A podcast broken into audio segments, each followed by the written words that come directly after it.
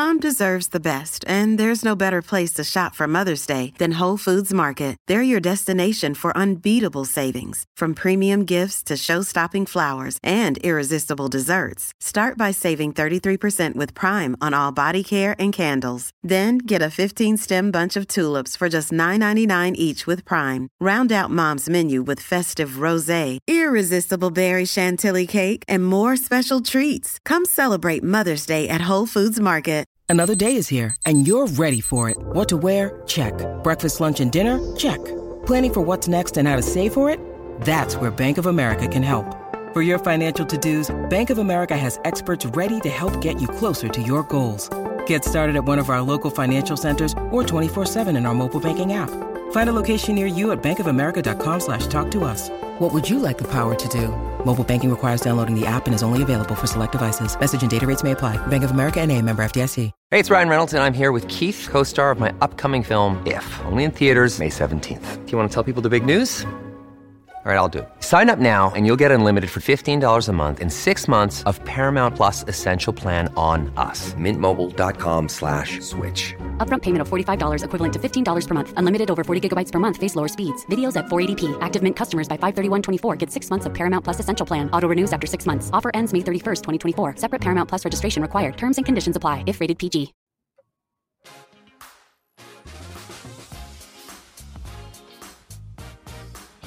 Welcome back to the FloTrack Podcast. FloTrack Podcast at gmail.com. I'm Kevin.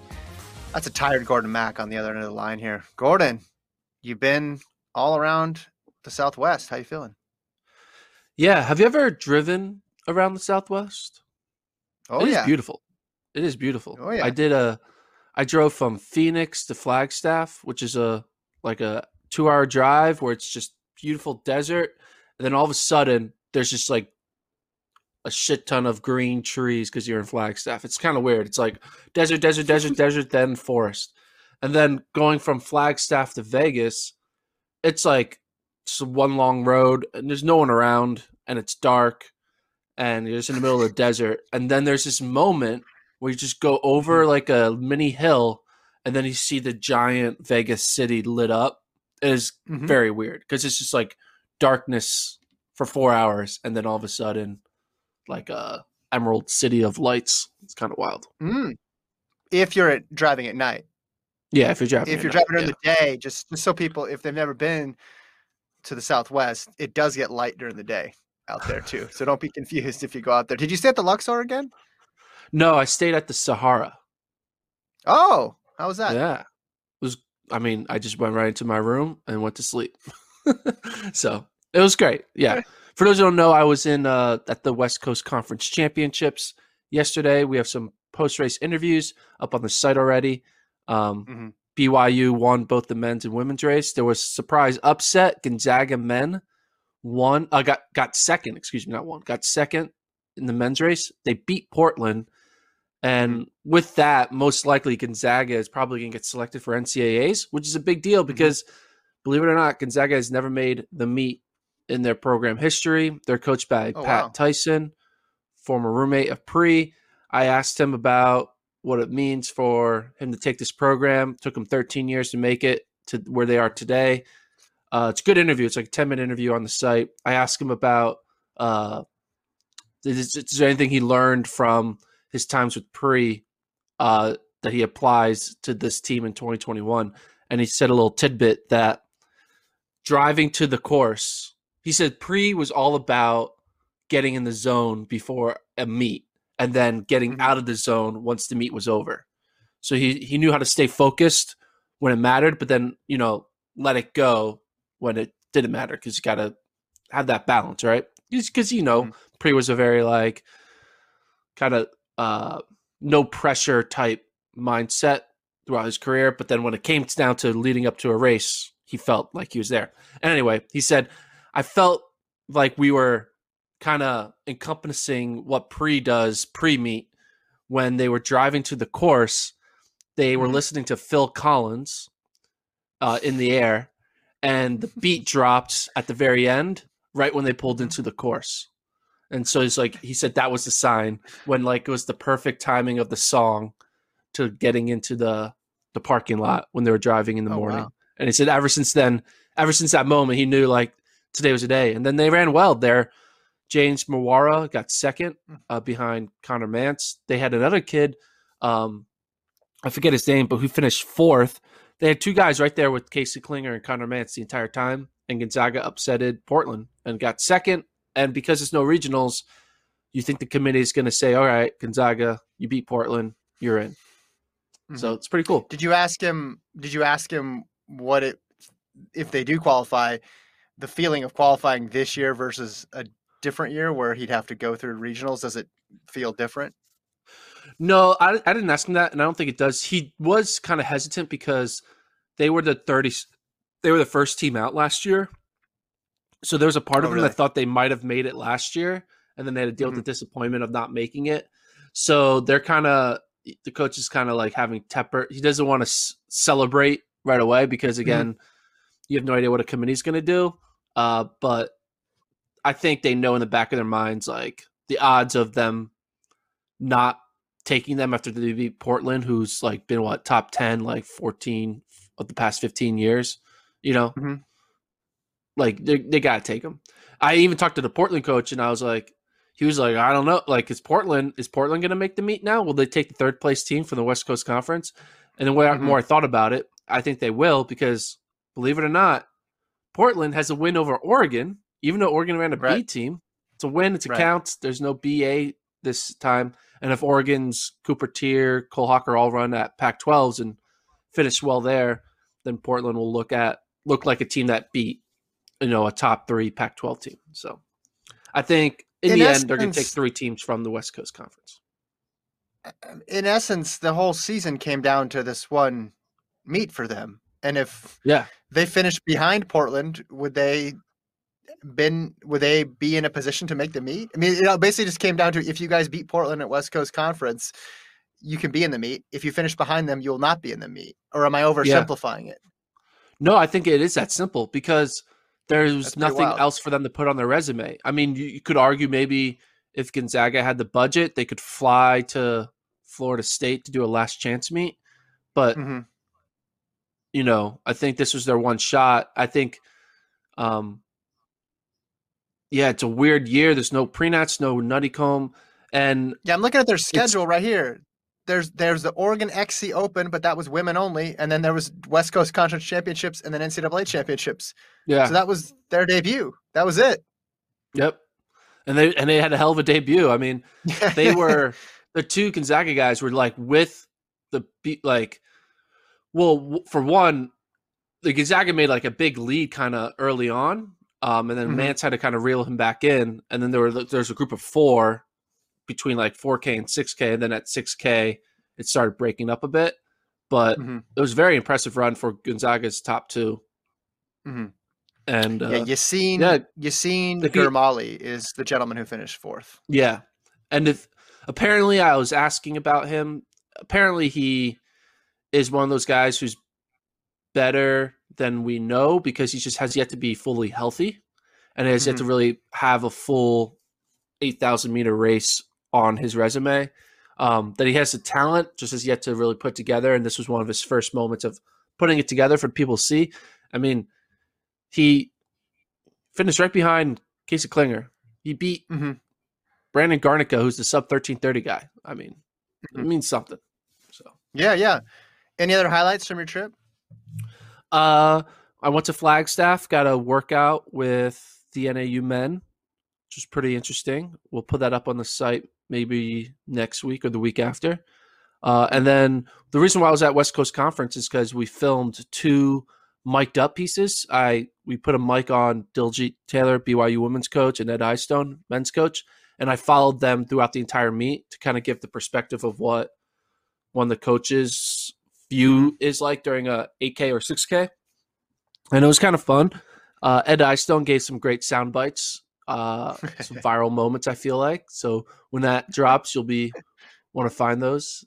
Yeah, there was a fun moment where one of the freshmen. So they just they just got the shoot the new shoes. Like everyone's talking mm. about the shoes. So some programs are just getting them, and at this meet, only a few of the guys were wearing the new shoes. And one of them was like, the spikes. I don't know. Like no, I think they're because it was like um because the course was really hard Yeah. and flat. I think they're running in like road Nikes.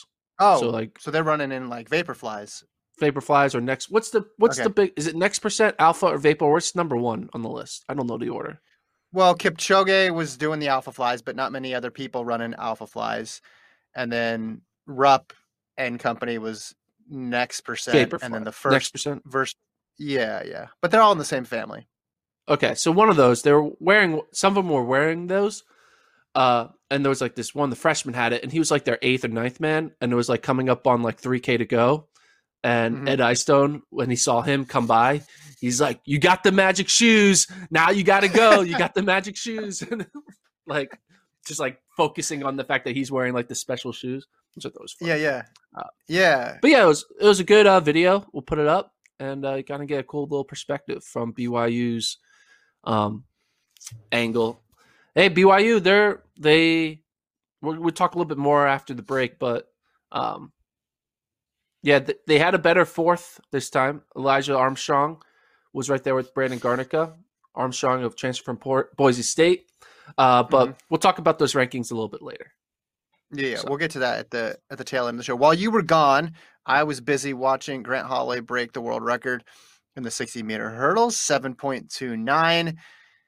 I want to say a long time coming, but really it's just basically this season coming. But he got so close so many times that you felt like this was inevitable.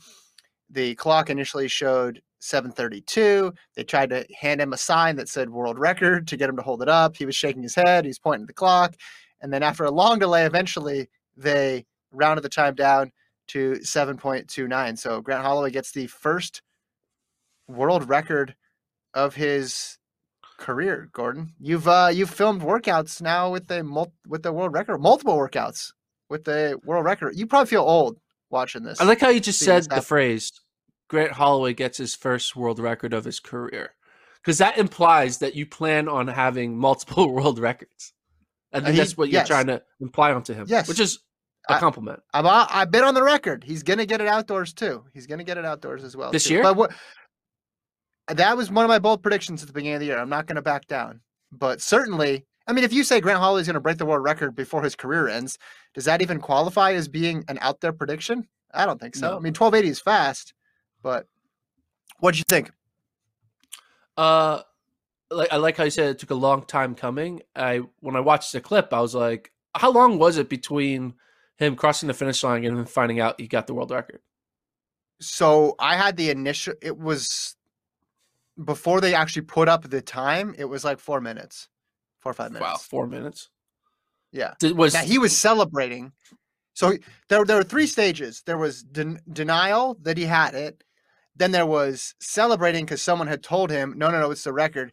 And then there was the confirmation of it going up on the screen and us actually seeing the time. Because for a while there, you're like, oh, he broke the world record, but we don't know what the time is.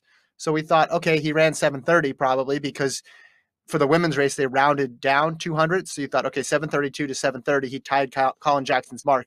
But then we saw it on the screen as a 729, uh, which, uh, you know, you go under the barrier and you don't share the record with anybody. So Yeah. it's it's a better it's a better result, even though it's only 100 faster. It's gotta be a I wanted to make a joke. I was like, oh, it looks like Grant Holloway had paid the timer to like, hey, give me an extra three one hundredths of a second when I cross the finish line. That's what I was thinking at the time. Uh, Mhm. It was weird. It's just a weird, a weird way for a world record to happen. It's like you just normally you cross it and you see the time and you celebrate, right? And you had this weird moment of like having to wait. You said a long time coming. I was like, literally, it took a long time for him to find out that he got the world record. So I thought that was kind of Mhm. interesting. But yeah, I mean, Grant Holloway, man, he is freaking good. I, as much as an impressive a 60 meter world record is great, and it's definitely a sign for what's to come. The real meat and potatoes is going to be when he starts running the 110 hurdles to really see how close he can get to 1280 this year, Mhm. or if not this year, next year. Um, Mhm. Like, what what do you kind of take away? What what is the main takeaway from impressive 60 meter dashes and 60 meter hurdles. Is there much of a takeaway? Well, this is a wheelhouse event for Grant Holloway because we've seen how good he is in the flat 60. But you could also say, well, the guy splits 43 in a 400 in a 4x4 as well too. So mm-hmm. his wheelhouse is basically everything. You look at the guy's time he beat, Colin Jackson, his PB over the high hurdles outdoors is 1291. So you think, okay, well, at the very least, Grant could get down into that range this year, which would be a, you know a, a solid improvement off of his 1298. My main takeaway was the fact that Grant Holloway essentially has a 100% approval rating amongst the track and field community because everybody on Instagram and on Twitter, every athlete, didn't matter what brand, what college they went to, what event group was like celebrating Grant Holloway. It was insane. He should run for for the the president of the athletes federation or something. It was just it was incredible how universal it was because usually there's some people conspicuously absent from the congratulations because it's it's a rival or it's a different shoe company. Not Grant Holloway. He cuts through all that, Gordon. It doesn't matter what brand you represent. It doesn't matter where you went to school or what event you do. Uh, it's it's uh it's Grant's world basically. Were there other fellow hurdlers congratulating him? Yeah, I saw this morning. Well, I mean, he's friends with Daniel Roberts, so that doesn't surprise me. But I saw this morning Yeah. Daniel Roberts was uh was posting about it. Yeah, no, it didn't. I, and it, it's probably his personality, right? It's Yeah. like hard to it's hard to not like Grant Holloway and the fact that he celebrates other people's events. I mean, it was was it the last meet? Remember, he runs across the finish line and like Sam Kendricks walks into the camera and Grant Holloway starts hugging him.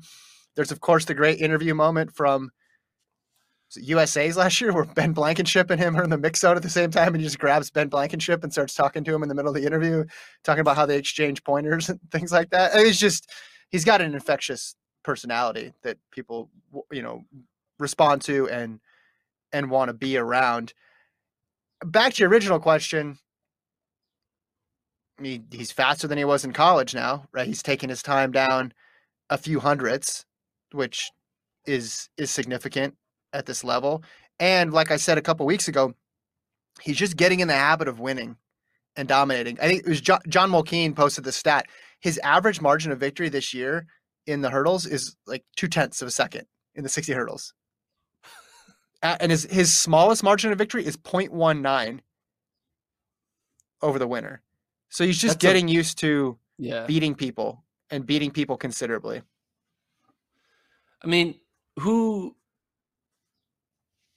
I guess. uh I mean, like Daniel Roberts didn't run indoors this year, so there's some like top guys who you know the Russian guy didn't run. Um Did the French dude run? Martin year? Odegaard was entered in a couple races, but no, yeah, you're right. He was just on his own this season. And a lot of that was because guys just didn't choose to run, and they'll be there outdoors, of course. Yeah. But still, to run that time, it makes sense that those guys would be two tenths back because prior to Holloway, that was basically the average time that you'd see in one of these high level hurdle races. Like you'd see seven fives, and that would be enough. Here, here's a question I have. I'm kind of projecting this. Kind of reminds me a little bit of Mondo. I'm going to compare Grant Holloway to Mondo. Let's just live in a world where Grant Holloway goes on to break the 110 world record and Mhm. wins the Olympic final. Okay? Yeah. So he will have won World Outdoors in 2019, have the indoor and Mhm. outdoor world record, and win the Olympics. Mondo won 2019 outdoors, has the indoor and outdoor world record, and let's assume Mondo goes on to win the Olympics. They're both under the age of 24. Mondo even Mhm. younger. When you're that successful that early, where you literally check off the four main boxes indoors world record, outdoor world record, world championship, and Olympic championship. Yeah. When you have the, all that success so early, what motivates you the next 10 years of your career when you've already Mhm. completed the four main things you could ever hope to complete? Yeah, yeah. Well, with Mondo, it's not like you can jump to another event because he's bored. He can't do what Ashton Eaton did that one year and just say, "Hey, I'm gonna run the 400 meter hurdle." I mean, he could, I guess. People would put him in the. He's like, "Mondo, you want to run him run. 100? Sure. Yeah, yeah. They, they'd for sure let him run, but Holloway at least could experiment and tinker with other events. I think you just you compete against history in terms of total amounts of gold. Like Grant has obviously, you know, people like Alan Johnson, you know, Roger Kingdom, like we mentioned, Colin Jackson. He's got greats in his event that he probably wants to surpass, and just beating their times isn't enough. You have to rack up the gold medals. Of course, Mondo has Sergey Bubka, who is the the bolt of pole vaulting. It's like this immortal figure who has has a, a record in the event that nobody thought would would ever be challenged. I think that's what it is. You're just going against. You're just trying to get more medals, medals, medals, medals, medals, and maybe you're not as focused on marks. You're just solely focused on getting ready for the world championships and the Olympics. I I can see. I mean, we I know we. I'm worried we're going to run out of things to say about him. He's only 23. I feel like I've written a million Grant Holloway articles, and he's only 23. Uh, you run you out of the you ways to describe the, it. the you still have the 110 world record article to write. You know, so you still have Yeah, that. I need to. But I, I really think he's gonna. Hopefully, they got to find a way to let him be in relay pools. Like he's Mhm, just too mhm. good to be like, oh no, you go, you go do your hurdle, and then we're gonna let the the hundred meter runners and the four hundred meter runners do their thing. Like we need Grant Holloway Yeah. to be given the the Holloway. Ex- they need to create an exception. They call it a new rule, the Holloway rule, where you know you're just too good that you don't need to be in the event for us to choose you. Um, and I go, I guess they did pick Rai Benjamin, um, even though he didn't run the open four to be in the four by four. So I guess technically, I mean, the rule says you just have to be on the, the Team USA roster to be selected for the pool. I Yeah, yeah. think maybe Holloway needs to go out there and run like a, a bunch of flat hundreds to like show like, hey, I'm a nine nine guy. Put me on your Mhm. four by one.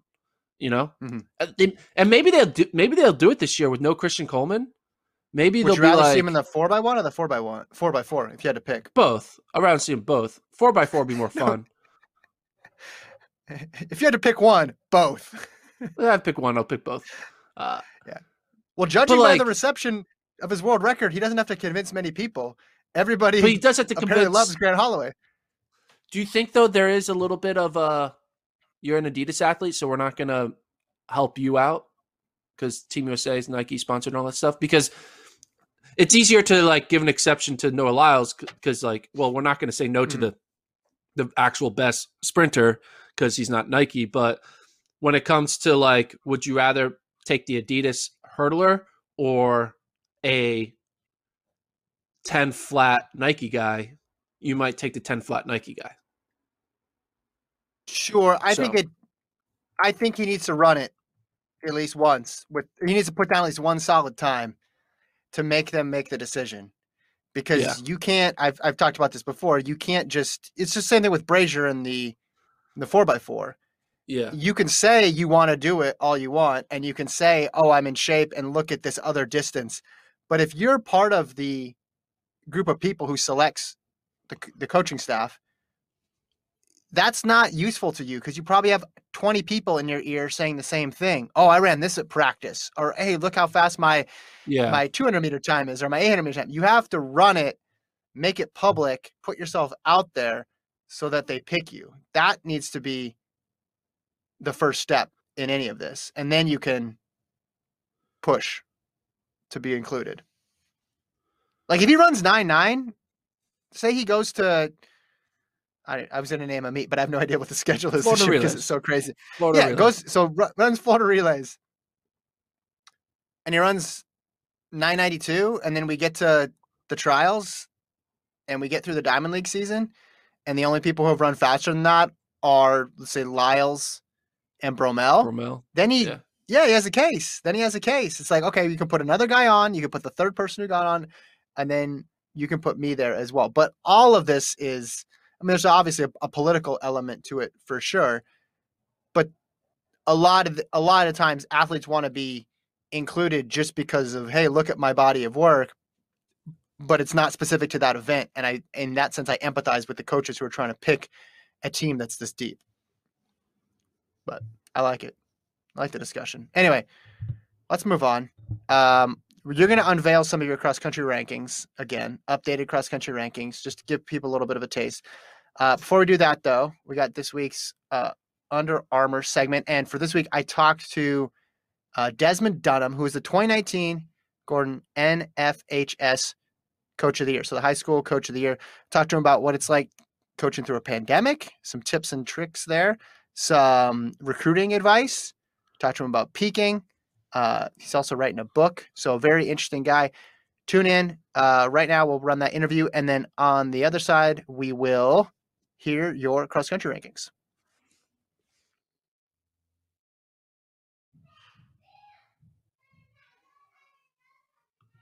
And now it's time for the Under Armour Performance Series. Under Armour, more than apparel or shoe company, they're a human performance company trying to not only make their athletes better, but everyone a better runner. In this series, we're going to talk to several athletes, coaches, and trainers on a variety of topics to help you improve as a runner from preparation, nutrition, and training to competition and recovery.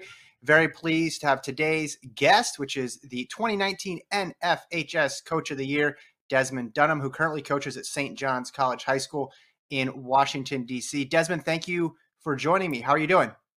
Hey, I'm doing well. Thanks for having me, Kevin. I'm, I'm excited to be here.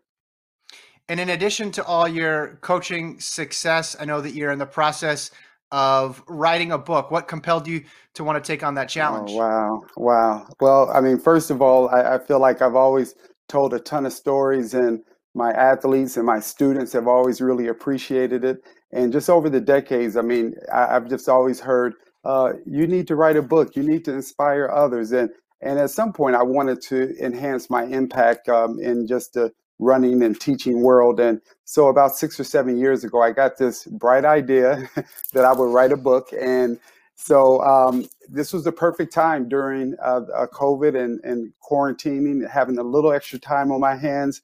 Um, I'm a glutton for, for, for punishment, and um, I'm about 59,000 words in. And so I'm, I'm excited.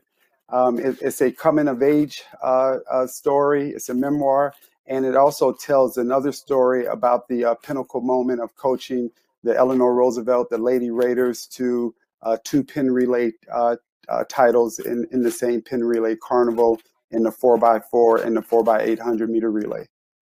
Mm-hmm.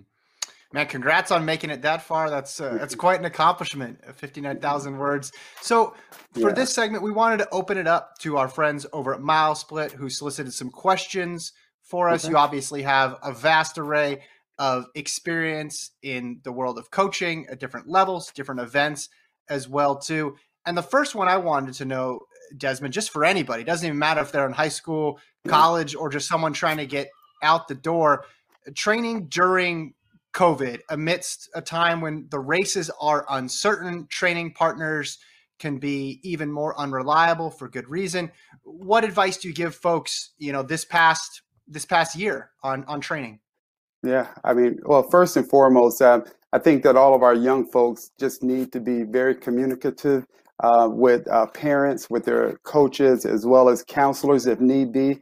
I think mental health is real, and you know, if if our young folks are in a good um, um, mental state of mind, um, they are going to be able to pour more into their running, into their extracurriculars and hobbies, and so uh, the, the, the, the, biggest advice I can give is just to really try to stay um, focused on your goals. And you, you want to make sure that you have your constant reminders of what your overall goals are with your running. Um, COVID does not uh, truly prevent you from thinking of those goals and dreaming of those goals and and wishing to uh, attain some of those goals. So I would just say that you want to put up constant reminders that will allow you to uh, just think about and picture yourself. It's, it's the same thing I'm doing with this book. I'm thinking about the finish line and getting the results of the book. Um, and I can't say this enough that our young folks really have to make sure that you are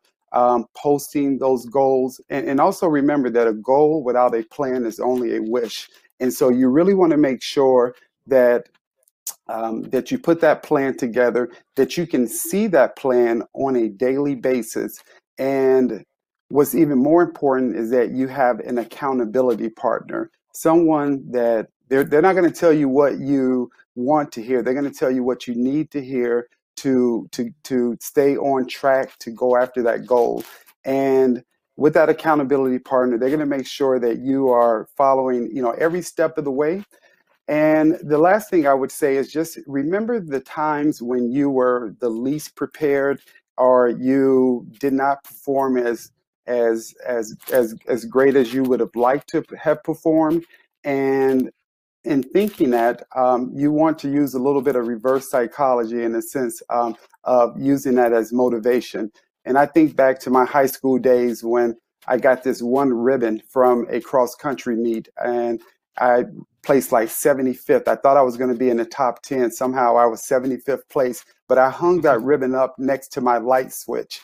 And in doing so, every day it reminded me of how much harder I really needed to work. And it really kept me motivated. And so you got to just be as creative as possible. Find, you know, motivational videos, find people who can motivate you, communicate with your parents, your coaches, and allow them to help, you know, hold you accountable to, you know, a workout regimen. And that way you're getting out the door safely um, on a daily basis and you're still getting those workouts in. Mm-hmm. So, broadening it beyond COVID, what's the number one thing that you see athletes that you work with struggle with? What's the number one challenge that you've encountered in your yeah. in your career? Yeah, I, I think the number one challenge. I mean, that's a great question, and I often have this conversation. I think the number one challenge is definitely um, where we we as a society we have really gotten away what away from what sports are really about what running is really about. We put such a, a huge price tag on on place. We put a huge price tag on times. Um, if a teammate beat you or not if a competitor beat you or not. And the true essence of what we do um, in, in, in running and as a sport it, it's you really against yourself. And, and that's the whole theory behind shaking hands with your competitor when your race is over. It, it's not because they beat you or you beat them. It's really um, the fact that you lined up against this person and this person gave you an, an opportunity to be the very best that you can be in that given moment. If they're pushing you to your ultimate limits. And I think we've gotten away from um, just really believing in and trusting the process and enjoying the journey of the freedom of running each and every day. Um, I, I, we, we, we just really um, have to think um, about how blessed we are that we're able to still get out there and have the freedom of putting one step in. And I know we have some restrictions now, but you know these, these days, I mean, will end at some point, and it's all about you know are you challenging yourself on a daily basis allowing your you know uh, teammates to challenge you and also just being very appreciative of being a part of a team and being a part of a family. Um, we, we have just started we have truly started to miss that boat of, of of valuing those things that are most important. We got a couple questions about peaking and how to excel at the right time, whether or not that's a state championship or in one of these postseason meets that seem to yeah. become more and more uh, popular as the years have progressed. And you've uh, you've been at it long enough. You remember the times before that when state was the end all be all. I'm sure. Yeah. Uh, what, yeah. what what advice do you give athletes in terms of of, of peaking? Yeah. So uh, one thing for sure is that you still often see where one thing for sure, you still often see where there are quite a few programs where they're attempting to make each and every meet the end all be all. And it's really important that, you know, that there's the backwards mapping that takes place from those really important important postseason, late in the season meets. And if you are attempting to chase every trophy, you know, every, you know, first place or our, our personal record in every single meet um, throughout the course of the season, it becomes very draining and it makes it really hard to have, you know, a lot in the tank by the end of the season. And so I would, you know, easily say that training through most of the season where training dominates most of your season over racing, racing during the season becomes merely um, a, a, a checkpoint with your training and not, you know, so much the competition itself. And then, you know, you want to take your foot off the gas pedal with about 10 to 14 days. Um, and I think that's super important that you start to go through this refreshing cycle. Everything is quality, and you're giving yourself ample recovery time. Um, and then, with, with, that being said, you also want to just check the boxes, making sure that um, that the attitude is right, that the emotional side is your your your emotional tank is just like a gas tank. If that's empty, unfortunately, I don't care physically if you're really prepared to to to compete you you're to still um, you're to fall short of those goals and and i think that we really underestimate the the mental and emotional side of things and so you want to make sure that those last two weeks that you know your athletes or if you're a runner that you're not you know drained that you're getting adequate sleep and you know the last piece of it is that you want to make sure that you are are ready to execute this strategy um, that you're doing a lot of pacing work, you're doing a lot of segmented um, uh, strategy execution. So you're putting the last pieces of the puzzle together um, to allow you to execute and feel comfortable that you've practiced that strategy um, in your practice routine over and over again so that it becomes second nature when you are lining up for that really big race. You know, find find the race at practice and it'll come to you when you get into those bigger moments. Mm-hmm. Has it taken you years to kind of develop and tinker and figure out what works for for different athletes, or is this a method that you've kept in place for the duration yeah. of your coaching career? Yeah, I mean, I mean, I, I feel like I've been really blessed in the sense of coming from a, um, a high school program and where I'm out of little old Gary, Indiana, um, I was very fortunate where I ran with a Footlocker finalist, and I also had another guy. He was the first African American to win a 5K um, for state championships, Anthony Williams, and um, and I was very fortunate to see how patient these guys were with their training, and I and we we I, I learned very early that there was something to that. That if you're playing chess versus checkers, um, you, you're going to be a lot more prepared towards the end of the season. If you get too excited, too antsy, you know, indoors or in early outdoor meets, I mean, those types of things really come back to haunt you.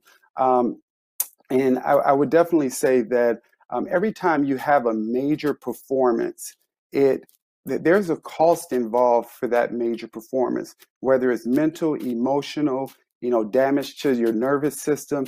I mean, there there's a lot of things that can really set you back that can have you empty by the end of the season. So I always like to say that playing chess versus uh, checkers is is very essential to you know peaking at the right time. And I've, I've been very fortunate where I feel like um, my teams have won more championships, not because we were the best team, but because we were the most prepared team. Okay, last question. And I'm sure it does not surprise you that this question got the most uh, traction from the audience out there recruiting, recruiting, recruiting, recruiting. I'll just open right. it up to you. What sort of tips do you give high school athletes when it comes to the college recruiting process? Yeah, great question.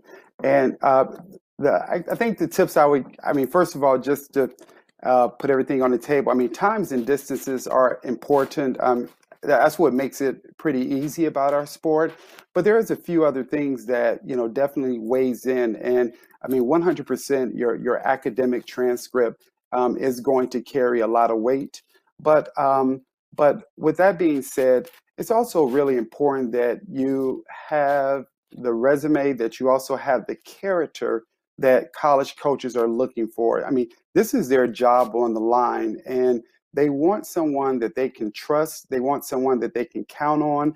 And so, you know, just just a few things is, you know, they, they want to make sure that they are getting someone that's going to be coachable, um, someone who doesn't have the potential to become a party animal, um, someone who has, you know, clean social media pages. Um, you know, all those things, you know, college coaches are really going to, you know, comb through to see what type of person you are. And you want to be able to sell yourself and convey that you're going to be a coachable athlete, that you're going to uh, be a team player, that you're going to help, you know, push the, the team's mission forward. And college coaches really give, I mean, it's really easy for me to, to sell a kid to a college coach when I can speak to their character, when I can speak to their leadership, and them being an ultimate team player. And um, mm-hmm. so I think that really kind of flies under under the radar. But um, if you can convey that to a college coach, um, they they're a lot of times they're going to find um, a roster spot for you, or they're going to have at least some really strong interest in knowing that you're going to help to build their program in the right direction and help to build the culture that they're looking to to establish. What question do you hear most about recruiting from your athletes? Is there a common thread that has popped up throughout the years? Hmm, that's, that's let me think on that for a second. Um, I would say that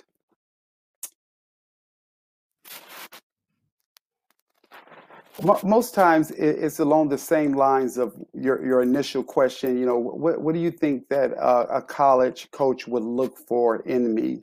And and I think that you know it goes back to that response that they're you know having the times and the distances are very are super important, but they are also looking for that well-rounded you know student athlete who um, who who has a sense of independency. Um, because you also have situations where uh, you have athletes that are still really tied back to their parents having a say in their training, um, uh, having you know former youth coaches or even high school coaches that has the ability to tamper. And so I would say that you know independent having that independent um, student athlete who who's flexible, who can you know, show that they can start over in a new program and have an open mind to trust the new coach. Um, th- those are definitely words that I leave my athletes with, where I mm-hmm. cut the cord and it's time for them to, mm-hmm. You know, trust and and and and to um, really be fully engulfed into that next program and giving them a fair sh- shot at developing that brother or sisterhood that's necessary to um, to excel at the next level. Desmond Dunham, the 2019 NFHS Coach of the Year. Thank you so much for your time and your insight and joining us on today's Under Armour Performance Series. We appreciate it. Yeah, thank you so much, Kevin. I really appreciate you guys having me.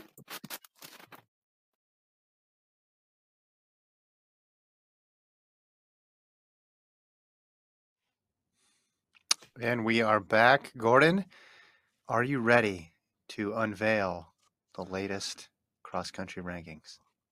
I'm going to attempt to do something. Here we go. Let's see if uh, this uh-oh. is uh-oh. going to be good or bad for everyone. That was my drum roll on the mic. I don't know if that hurt your ears while it. listening to the podcast. That was it. That was my drum roll. Uh, all right. So, what do we down. want to talk about? Are we talking about individually or are we talking about teams? What's changed? That's what I want to okay, well, I don't Has really know what's changed? changed. I don't really know what's changed because I haven't been looking at the changes. But basically, through teams. First of all, the way, teams. the way oh, we'll do teams. The way I do these rankings is I gather data points. Uh, just a friendly reminder: the data points that I gather. Number one data point is 2019 NCAA cross finish at the national championship. The second data point is 2020 slash 2021 3K and 5K marks, whether it's indoor mm-hmm. or outdoor. So basically, your most recent track, best track performance. And then the third data point is 2021 regular season cross country, which would be like the Nevada meets or this the West Coast Conference Championship, Big Tens, ACCs, all that yep. stuff. And yep. then I weight each of those data points differently. I give more weight towards regular season cross country than I do towards 2019 cross because 2019 cross is a long time ago. Stuff like that. Mm-hmm. track isn't as weighted as high because it's track.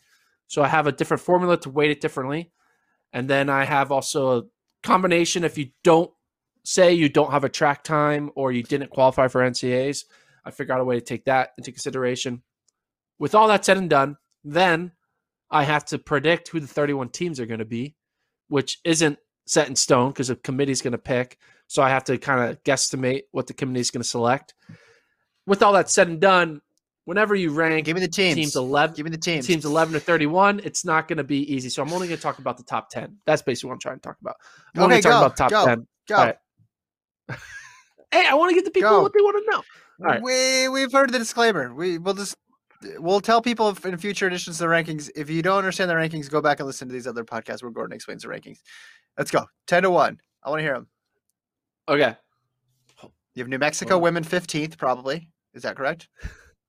you know what i i don't want to i don't want to do 10 to 1 because 10 to 1 might not be accurate i'm going to readjust Five to it one. after this podcast so i'm going to do 5 to 1 okay 5 to 1 There on the go. men men's side 5 is going to be notre dame Okay.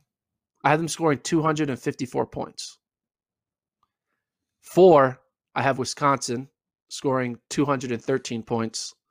Three, Arkansas scoring 181 points. Two, BYU 175. And then in one, NAU with 70. So I have a 105 point lead for NAU. Um, Okay. Seems big. take what you want with that. I mean, basically, that's because even though BYU's Elijah Armstrong ran a better race to to kind of be in that four or five spot for BYU, when you look at the all races are different. So just because you finish the number four man in a in a, a race doesn't mean all of a sudden you're going to be the number four man at a national meet. Different combination, but Blaise Ferro ran really well uh, at the Nevada meet uh, this past weekend, which Yeah. really solidified NAU's top four. There's a Mhm. strong chance NAU will put the top four in the top 25, which would be game over. Uh, Blaise is running out of his mind right now. I did an interview with him while I was in Flagstaff.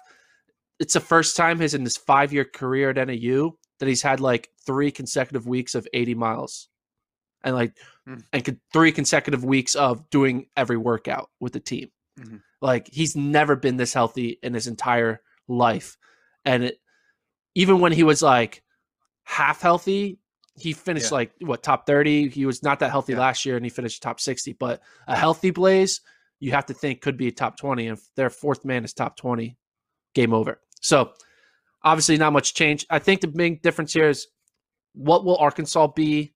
Again, I'm ranking them as if they're going to be doing everything they can be doing, but Yeah. I haven't really figured out a way to take into account people who are tired from indoors. I might figure that out once I know the actual start list of indoors. But until then, I'm going to just pretend. algorithm? Yeah, the fatigue algorithm. Like I have Oregon finishing in the top ten. Like I have Cooper Teare being the fourth best runner in the nation. I mean, he earns that. Yeah. But will Cooper Teare finish fourth at nationals after doing a mile, a DMR, and a three K? I don't know. Probably not. Uh, so Women. not much change. Women. All right, this is this is where the race is. This is the most exciting part, I think. Check this out. I have New Mexico. Uh, uh, I'll start at. First of all, I want to say I have NAU in the top ten, which is wild. Okay. Two years ago, We they weren't it, even. me. NAU. All right, well, the women. that's pretty cool. All right, I have in to fifth place with 191 points, Washington. I have in Mhm. fourth place with 158 points, NC State. I have in Mhm. third place with 158 points, BYU. I have in second with 155 points, Stanford, and then I have in first with 153 points, New Mexico. So Wait, 153. so you have one, one- three, 155, 158, 158? yeah, Is that what you have? 153, Four teams within- 155, five points. Okay. so basically, where I rank you means nothing because they're basically all tied, right? Now, Yeah. here's the difference. So the team that has the best score through four is Stanford. I have them scoring Mhm. 57 points through four. whereas New Mexico has the worst through four. They have 110 points through four. So the Mhm. reason why New Mexico though has the lowest scores because their fifth is so close with their top four. They have no really true number one. Like Adva Cohen isn't a top 10 runner. I don't think she's more like top 25. So New Mexico is going to be packing up. Uh, but right now, 153, 155, 158, 158. It's wild, right? Yeah, and I think people would say, "Oh, it's a weird season. Anything can happen." But this is different. This even in a traditional year, we would have no clue who's going to win this women's race. And a lot of times you go back, you look at, "Oh, no, Colorado a couple years ago for the women, 2018 wins it all." That was a surprise. But then you can go back and you can like read the tea leaves and you can say, oh, yeah, they did good at this meet. That should have been an ending. We should have put more weight into this. Or we put too much stock in Pac 12s when we shouldn't have. Regardless of who wins, it's going to be a surprise because there's so many reasons why another team was better than them or so many reasons why they were vulnerable this year. Yeah. It's very it's a very strange scenario we have on the women's side of things. Yeah, I agree. And it's every time I go through like cross country rankings and dive through like cross country results, I always think is the way we score a cross country meet the best way to decide who is the best team. And sometimes I feel like in times where you have four teams with 150 points, that the difference being a random fifth place runner who just happened to be behind uh, Mm-hmm. a team's second place runner who finishes 30th. And that one position is why that team all of a sudden is not national champions.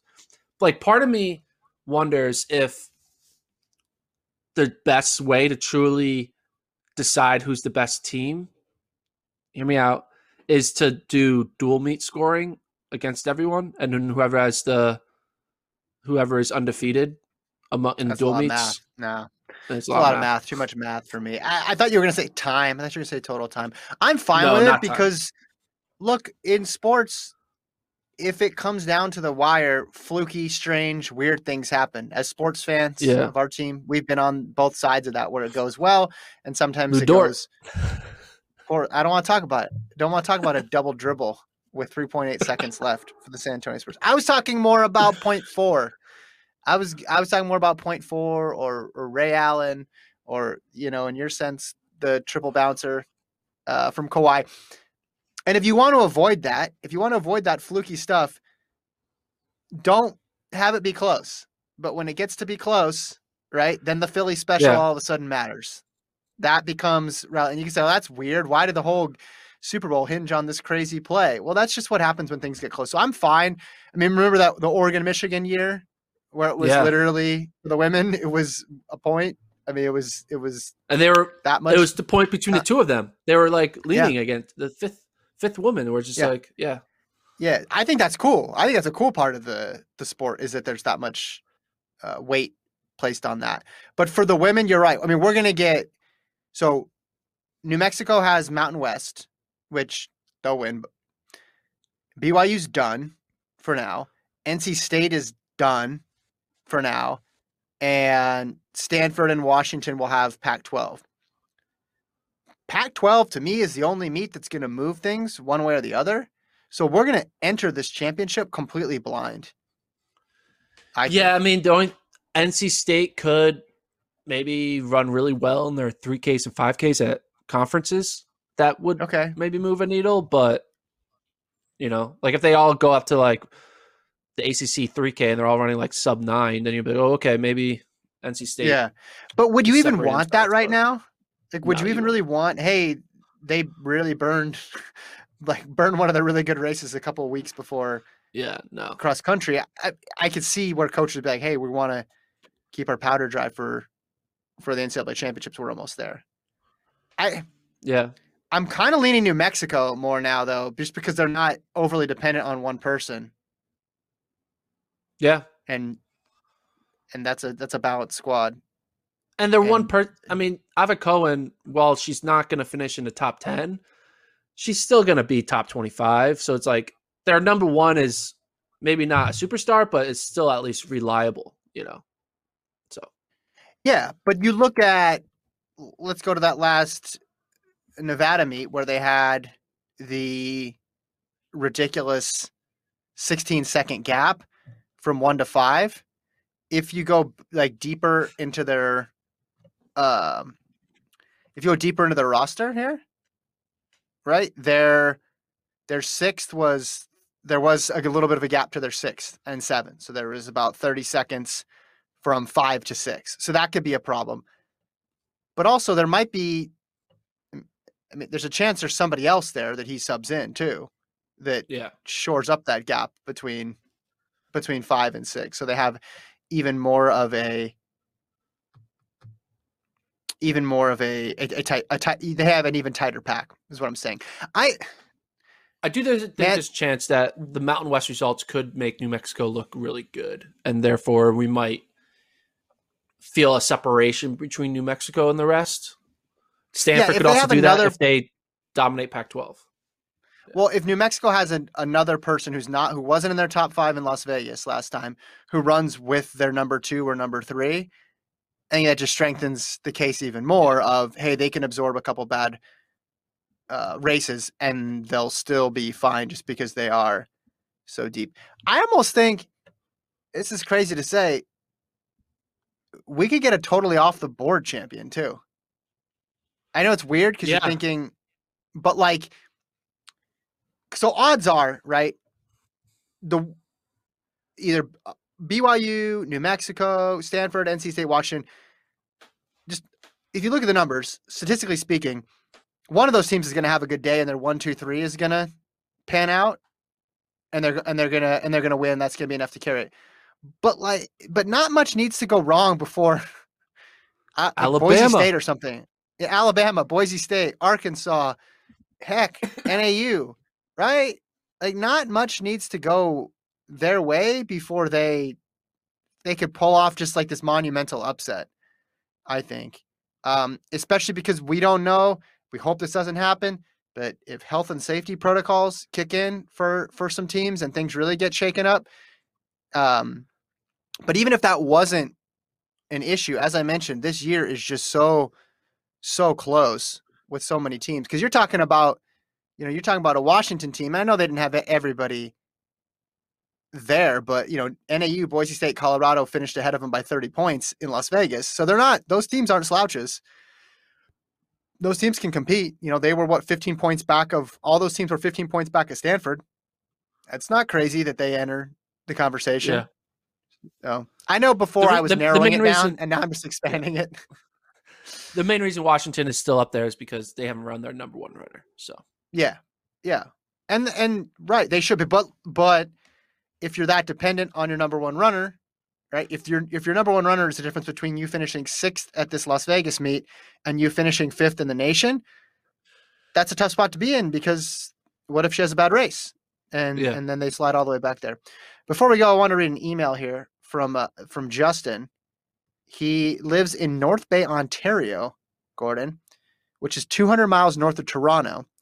He says he understands Texas is definitely not prepared to deal with a storm like that and it caused so much damage and problems. I hope everyone can stay safe and things get fixed as soon as possible. He says it was negative 33 degrees Celsius a few days last week where he is, which is negative 27 Fahrenheit. If you ever want to experience some more winter storms, come visit Canada in the winter. Coolest day a few years ago was negative 50 Fahrenheit. Says, Love the show. Keep up the great work. Lincoln is missed. Don't forget to keep mentioning all the Canadian stars for the Canadian listeners. Watch out for Melissa Bishop, Aaron Brown, Andre De Grasse, Gabby Stafford, Brandon McBride, and Mohamed, just to name a few, if they can stay healthy. Hannah Green will take the third spot on the 800 US team. Have a good one and get warmed up. That is Justin. I wanted to read that for the weather facts and also because he misses Lincoln too. negative fifty degrees. That's like Yeah. wouldn't that kill you if you were outside in that? I just, I think the goal is to not go outside at that point. Yeah, I, would, I think you would die if you were outside in negative fifty for more than like thirty seconds. Yeah, that's not Maybe I something don't that know. we had. What what did it go to? It got down to eight here, seven maybe. Yeah, it was cold. I mean, it wasn't Too that much for bad. me. Yeah. We're going to be back tomorrow, Friday, to record. We're going to preview that Texas qualifier meet that's taking place in Austin this weekend. And maybe Gordon will, by that point, reveal numbers six through 10 on his rankings. I don't know. We can talk I'm individuals sorry. too. You didn't tell me if Luis Grijalva is still the number one runner. You didn't tell me that. So we can reveal that tomorrow. Don't yeah, or it. just go on the site later today and you'll see it. Okay. You, we have to build up suspense so people tune back in. Also, uh, follow the podcast on YouTube. Thanks Alon for producing. We'll talk to you guys tomorrow.